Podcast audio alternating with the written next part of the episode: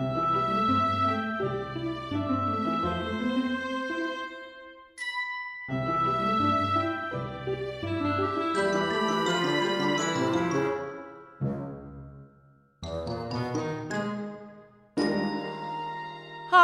I'm Chris Kepler, and welcome to Does This Happen to You?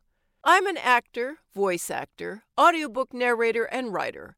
I love telling and sharing stories about the strange experiences my friends and I have while doing mundane things like grocery shopping. That's why this podcast features funny stories from fantastic writers about our daily anomalies, a micro audio book about life and befuddlement just for you. Our story this week is from Carol Lennox, who you'll find on Medium.com. And here is What do you say to your offspring's 20 years older lover? A situation I foolishly didn't plan ahead for.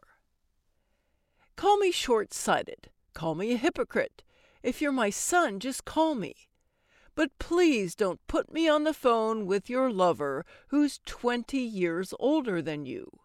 Yes, I did it to my mother, but I was 49 and he was 72. She was 70 and told him she wasn't sure she was ready for a son in law older than her. He didn't become her son in law because he died at 76. I promise I didn't kill him with my exponentially higher level of energy. Wait, I was 49, a year older than your lover. Ah, life's little ironies. Dear son, I've spent your lifetime preparing to accept and embrace the young woman I knew would come along and take you away from me. Hyperbolic, yes, but I've been a daughter in law to mothers who were best friends with their sons. I know how to win battles while losing the war. Or maybe it's the other way around. My secret weapon was making friends with my mothers in law. You know, men often marry women like their mothers, after all. Sorry, son, and good luck with that. While I didn't want to see it while wresting their sons out of their clinging, clutching hands, my mothers in law and I had much in common. My mothers in law were intelligent, educated, nurturing, successful. One was a stockbroker, and they had big personalities, like me. The main thing we had in common was loving their sons. Not that my loving my second husband and her son was appreciated at first. He was a Jewish prince, and I was the Goya interloper. Still, I made her like me. I assumed you would have significant others who had some similarities to me. I hoped they would be my better traits. Although childhood trauma being what it is, I knew to prepare for all eventualities. Except that one of them would be 20 years older than you, and therefore only 20 years younger than me.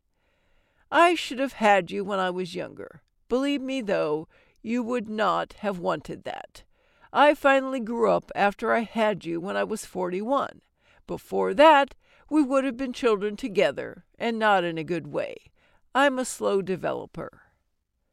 Your friend is only eight years older than I was when you were born.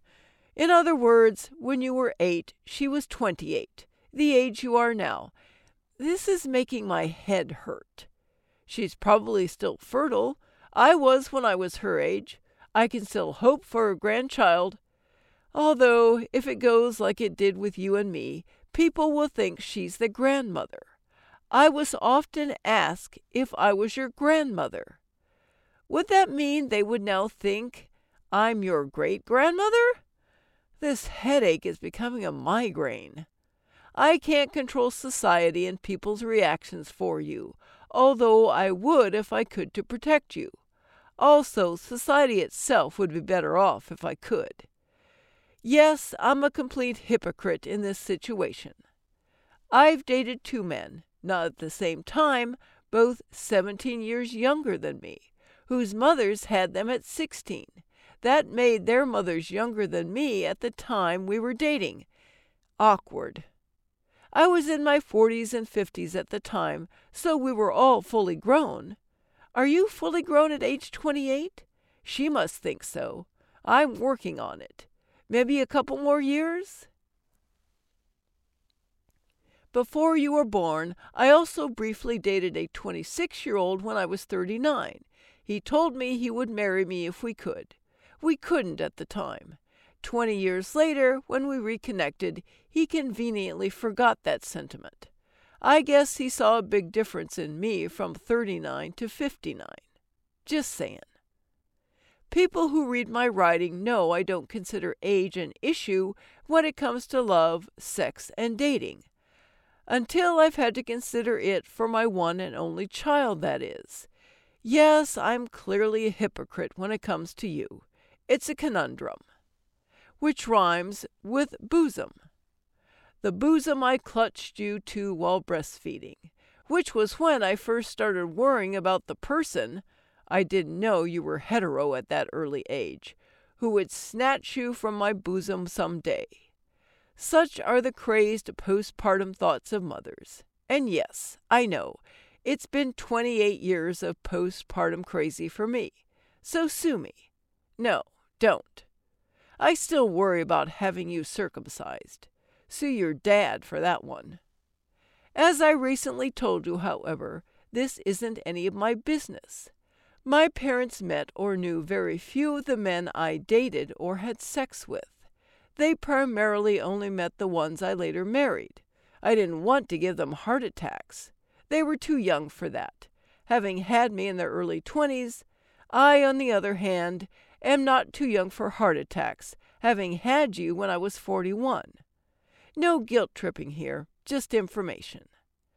I do think it's important to share with you that we older women do fall in love with younger men. Don't believe us when we tell you it's only a fling, or friends with benefits, or that we don't want a relationship. We are lying to ourselves and thus to you. Not on purpose and not even consciously, but still lies. Stay alert. With all my love, Mom, your best friend. So, what did she and I talk about when you put us on the phone with each other? How she toilet trained her cats, which, as you pointed out, causes her to gag and run from the bathroom every time she goes in to flush it. No thanks. I'm content with my pretty litter and my fancy litter box that cleans itself, much like cats do. So that's one thing she and I don't have in common. Besides, potty training you was enough. Thanks so much for listening. If you enjoyed the story, let me know and share it with your friends. Follow me at Chris KK Aria on Twitter or Chris K. Kepler on Facebook. Or check out my website, www.chriskepler.com.